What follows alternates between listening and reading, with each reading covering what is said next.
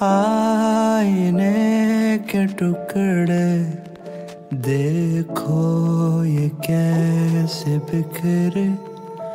कई राज इनमें गहरे, मुझको ना अब ये दिख रहे आईने के टुकड़े, देखो ये कैसे बिखरे। कई राज में गहरे मुझको न अब ये दिख रहे नमस्कार अदाब सत श्री अकाल। आप सुन रहे हैं आईने के टुकड़े और मैं हूँ आपका स्माइलिंग योगी। राजा, महाराजा, नवाब और जागीरें। और उन जागीरों से जुड़े कुछ राज, वो ख़जाने जिनकी बातों से हमारे बचपन ने हमें उस इतिहास को पढ़ने के लिए मजबूर किया। जिस इतिहास के जानने के बाद हमें पता चला कि वो ख़जाने आज भी हैं। उन खंडरों में, उन किलों में, जो कभी शान शौकत के बहुत बड़े मरकज़ माने जाते थे। जी हाँ वो ख़जाने जो हमेशा महल के पास के मंदिर में दफनाए जाते थे। इन खजानों के तहखानों के नीचे से वो रास्ते, वो सुरंगें बनाई जाती थी, जिनके ज़रिए आपातकाल की स्थिति में या आक्रमण के वक्त राजा और राजा के करीबी लोगों को वहाँ से निकल भागने का मौका मिलता था। वो खजाने हमेशा आपातकाल और युद्ध की स्थिति में जनता की सेवा के काम आया करते थे। उन खजानों तक पहुँचने के डॉक्यूमेंट को कहते हैं बीजक। जी हाँ बीजक वो लफ्ज है जिसके ज़रिए खजाने तक पहुँचने का रास्ता और खजाने में किस मात्रा में कौन सा आभूषण है, उसकी जानकारी प्राप्त होती थी। बीजक कई प्रकार के होते थे। काव्य बीजक, यानी पोइट्री पोइट्री के ज़रिए भी ये पता लगाया जा सकता था कि कौन सा खजाना कहाँ और किस मात्रा में दफन है। इसी सिलसिले में चित्रकारी के ज़रिए मूर्तिकारी के ज़रिए भी पता लगाया जा सकता था कि खजाना कहाँ दफन है। आपने प्राचीन मंदिरों के ऊपर कई जानवरों की मूर्तियों को देखा होगा। नकाशीकारों ने कई कई जानवरों की मूर्तियों को इस तरीके से दीवारों पर उभारा है कि आप उन्हें देख के मंत्रमुग्ध हो जाते हैं और कहते हैं कि, वाह, क्या काम था। पर वो मूर्तियाँ, वो चित्र सभी इशारा करते थे खजाने की ओर। खजाना कहाँ है और किस मात्रा में है? दक्षिण की दिशा में दफनाया हुआ खजाना हमेशा प्रेतों की रक्षा में होता था। उस खजाने पर प्रेत चौकी लगा दी जाती थी और उस खजाने को ढूंढना अपनी मौत को दावत देने के बराबर था। और इसी के विपरीत उत्तर पूर्व की दिशा में दफनाया हुआ वो खजाना जिसकी रक्षा खुद देवात्माएँ करती थी। देवलोक के वो महान दैव्य राजा जो धरती पर आके उस खजाने की रक्षा कर रहे हैं, जिस खजाने के पीछे कई लोगों ने अपनी जान को गवा दिया। अचरज में डालती है ये बात। क्या ये बात मिथ है, षड्यंत्र है, या हवा में उड़ा देने वाली कोई ऐसी ही बात जिसे आप रोज़मर्रा में उड़ा देते हैं, या इसके पीछे कोई सच्चाई है? क्या ये षड्यंत्र हमें इस बात से रोकता है कि हम उन खजानों के, उन इतिहास के पन्नों को हाथ से छूने से डरें? या इसके पीछे कोई और बात है? प्रेत है या आदमी का रचाया हुआ कोई खेल है? क्या आप तय करें? आइए सुनते हैं आईने के बिलखते हुए टुकड़े की आवाज़। न जाने कौन सी कहानी लेके आई है। आज की कहानी। वो रात।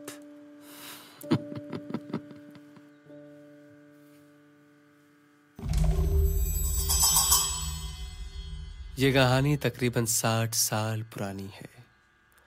प्रतिभा शादी होके देवभूमि उत्तराखंड के गाँव में जाती है और अपने पति शिवचरण के साथ जीवन भर साथ रहने के साथ साथ अपने इस नए जीवन में सुख समृद्धि और कई मनोकामनाओं के साथ उस घर में प्रवेश करती है, जहाँ उसका स्वागत माँ बाप के साथ देवर बंटी भी करता है।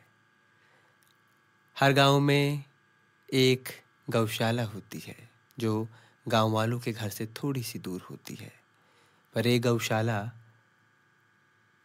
बहुत दूर जंगलों के बीच होती है। वो घर से इतनी दूर होती है कि अगर वहाँ सुबह जाया जाए तो शाम में लौटना बहुत मुश्किल है। वो गौशाला उस जंगल के अंदर होती है जहाँ पर खौफनाक जानवर और शाम के वक्त कुछ ऐसी अजीब प्रेत आत्माएँ निकलती हैं जिनका सामना करना इंसान के बस की बात नहीं। पति का साथ निभाऊँगी। इस आशा के साथ प्रतिभा शिवचरण पति और बंटी देवर के साथ चली गई एक ऐसी ही गौशाला में जो थी जंगलों के बीच। जब पहुँची तो शाम हो चुकी थी। शिवचरण ने कहा,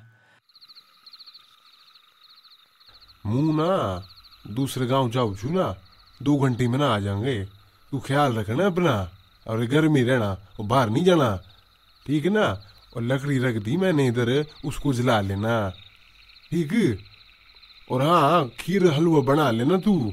मुँह आऊ दो घंटे में, बंटी के साथ जाऊँ ना गाँव में। हाँ उधर रामलीला है ठीक ख्याल रखना अपना ये बात कह के शिवचरण बंटी के साथ चले गए दूसरे गाँव। जहाँ भरत मिलाव का सुंदर दृश्य होने वाला था। सात बज चुके थे। अंधेरा हो आया था। हम्म बस। इसी के साथ प्रतिभा की उज्जवल जीवन का एक ऐसा अंधेरा सामने आने वाला था, जो उम्र भर प्रतिभा को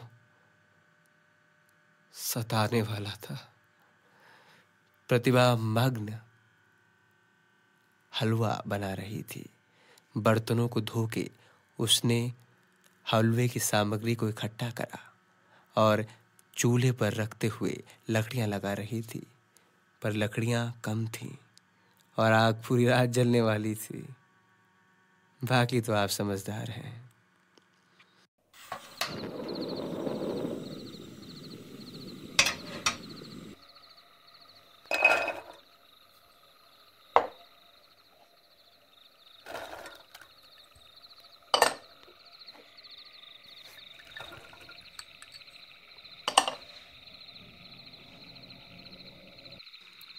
दूर से एक आवाज़ आने लगी। लकड़ी के घिसटने की पायलों की और मोटे कंगनों के खनकने की, जैसे कोई वृद्ध अवस्था में घसीट घसीट कर चल रहा हो और कर रहा रहा था।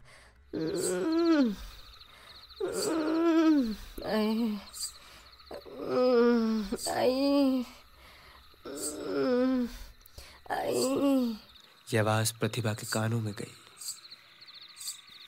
प्रतिभा, मग्न थी खाना बनाने में अचानक से उठ के खड़ी हो गई। और सोचने लगी इस घनघोर जंगल में इस अंधेरे के वक्त कौन कर रहा है? आदमी है, औरत है, शायद औरत होगी।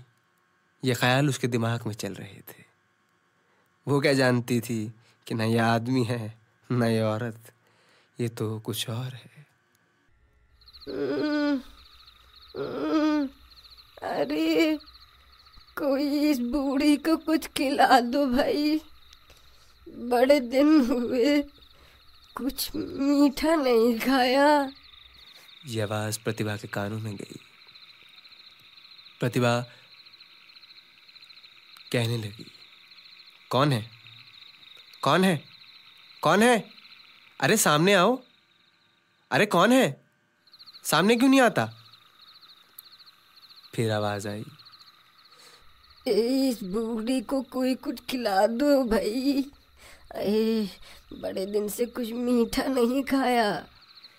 प्रतिभा कहती है अच्छा ठीक है। तुम सामने तो आओ। सामने क्यों नहीं आते? वो आवाज़ शक्ल इख्तियार कर चुकी थी। वो एक बुढ़िया की आवाज़ थी।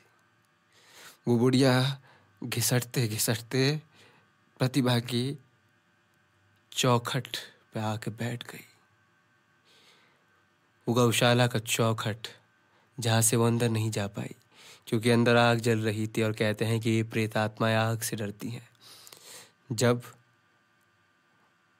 प्रतिभा के ज़ोर देने पर बुढ़िया ने अपना चेहरा दिखाया और जैसे ही प्रतिभा ने उस चेहरे को देखा तो प्रतिभा डर गई क्योंकि वो वो चेहरा नहीं था एक काला साया था एक परछाई थी उस बुढ़िया के बाल आगे आ रहे थे एक अजीब सा चेहरा अजीब सा घूंघट और प्रतिभा देख के उस दहशत में आ गई और चिल्लाई "आ, आ, आ।"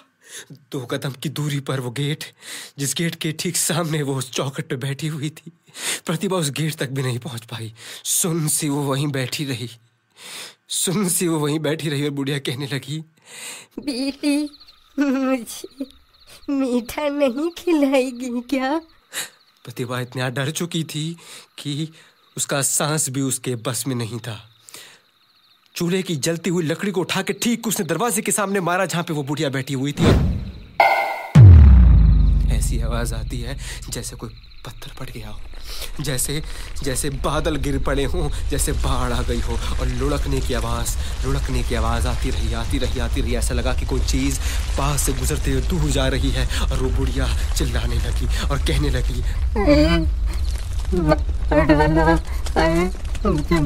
डाला। मेरे साथियों मुझे बचा लो, मेरे साथियों बस बुढ़िया का आवाहन देना था। उस जंगल के सभी प्रेत, वो आत्माएँ, वो राक्षस जिन दिन की रोशनी में देखना मुश्किल है, उस घर पे टूट पड़े।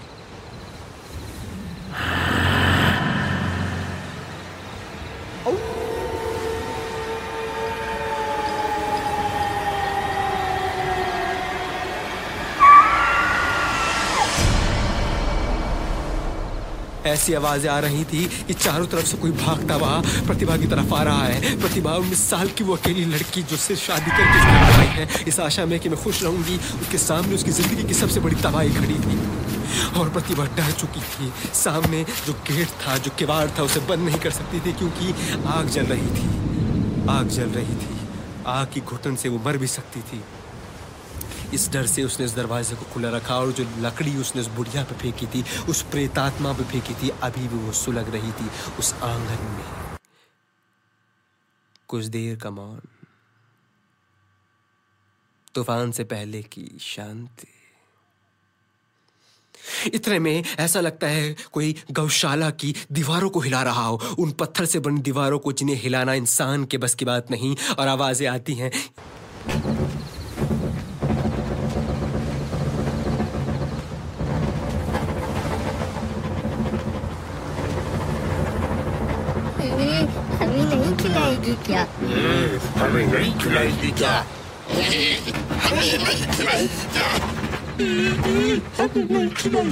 ऐसी बहुत सारी आवाज़ें आ रही थी और प्रतिभा का दिमाग फट रहा था। वो सोच नहीं पा रही थी, समझ नहीं पा रही थी कि करूँ क्या कि अचानक से ऊपर से पत्थर के गिरने की आवाज़। ऐसा लगा हो किसने गौशाला के पत्थर को निकाल लिया। और प्रतिभा ने जब ऊपर सर उठाया और देखा कि कौन है तो एक सर कटा था, जिसके हाथ तो थे पर सर नहीं था। और सामने देखा तो एक लंगड़ा भागता हुआ झाड़ियों में चला गया।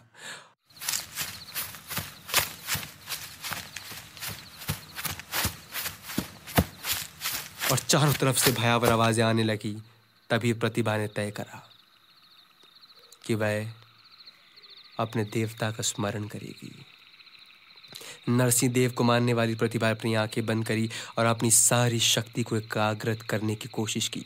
वह नरसिंह देव का नाम ले रही थी और इसी सब बातों के बीच, इसी सब घमासान के बीच प्रेतात्माओं ने अपनी पूरी शक्ति लगा दी उस एक अकेली लड़की को हराने के लिए। हलवा जल चुका था, खीर जल चुकी थी और उसकी सुगंध पूरे जंगल में फैल चुकी थी। प्रतिभा अपनी आँखें बंद करके अपने भगवान को याद कर रही थी और प्रेतों ने पूरा प्रचंड दिखा दिया। पूरी बहुमत से वो उस पर हमला कर रहे थे और इन सभी के बीच कब प्रतिभा नींद में चली गई। खुद प्रतिभा को भी पता नहीं चला। सुबह होने पर शिवचरण और बंटी जब वापस गौशाला लौटे तो देखते हैं कि सारी गौशाला अस्त व्यवस्थ है। जानवर बाहर घूम रही हैं। सारी लकड़ियाँ जल चुकी हैं। कोयला राख में बदल गया और प्रतिभा एक घास के बिस्तर पर सिकड़ी हुई लेटी हुई है। जब बंटी पानी लेके आया और शिवचरण ने पानी मार के प्रतिभा को जगाया तो 20 मिनट तक तो प्रतिभा को यह समझ नहीं आ रहा था कि वह ज़िंदा है या मर चुकी है। जब होश में आई तो सारा वृतांत उसने अपने पति से कहा। अपने पति परमेश्वर को सुनाया और बताया कि ऐसा ऐसा हुआ था। तब शिवचरण ने बताया, ये तो वही अम्मा है। जो ठीक दस दिन पहले इसी जंगल में मारी जा चुकी है। वो कोई इंसान नहीं था, वो तो एक प्रेतात्मा थी, जो इंसान की शक्ल में आई थी। क्या प्रेत भी हमारी तरह बहरूपीय होते हैं? सोचिएगा ज़रूर सोचिएगा ज़रूर।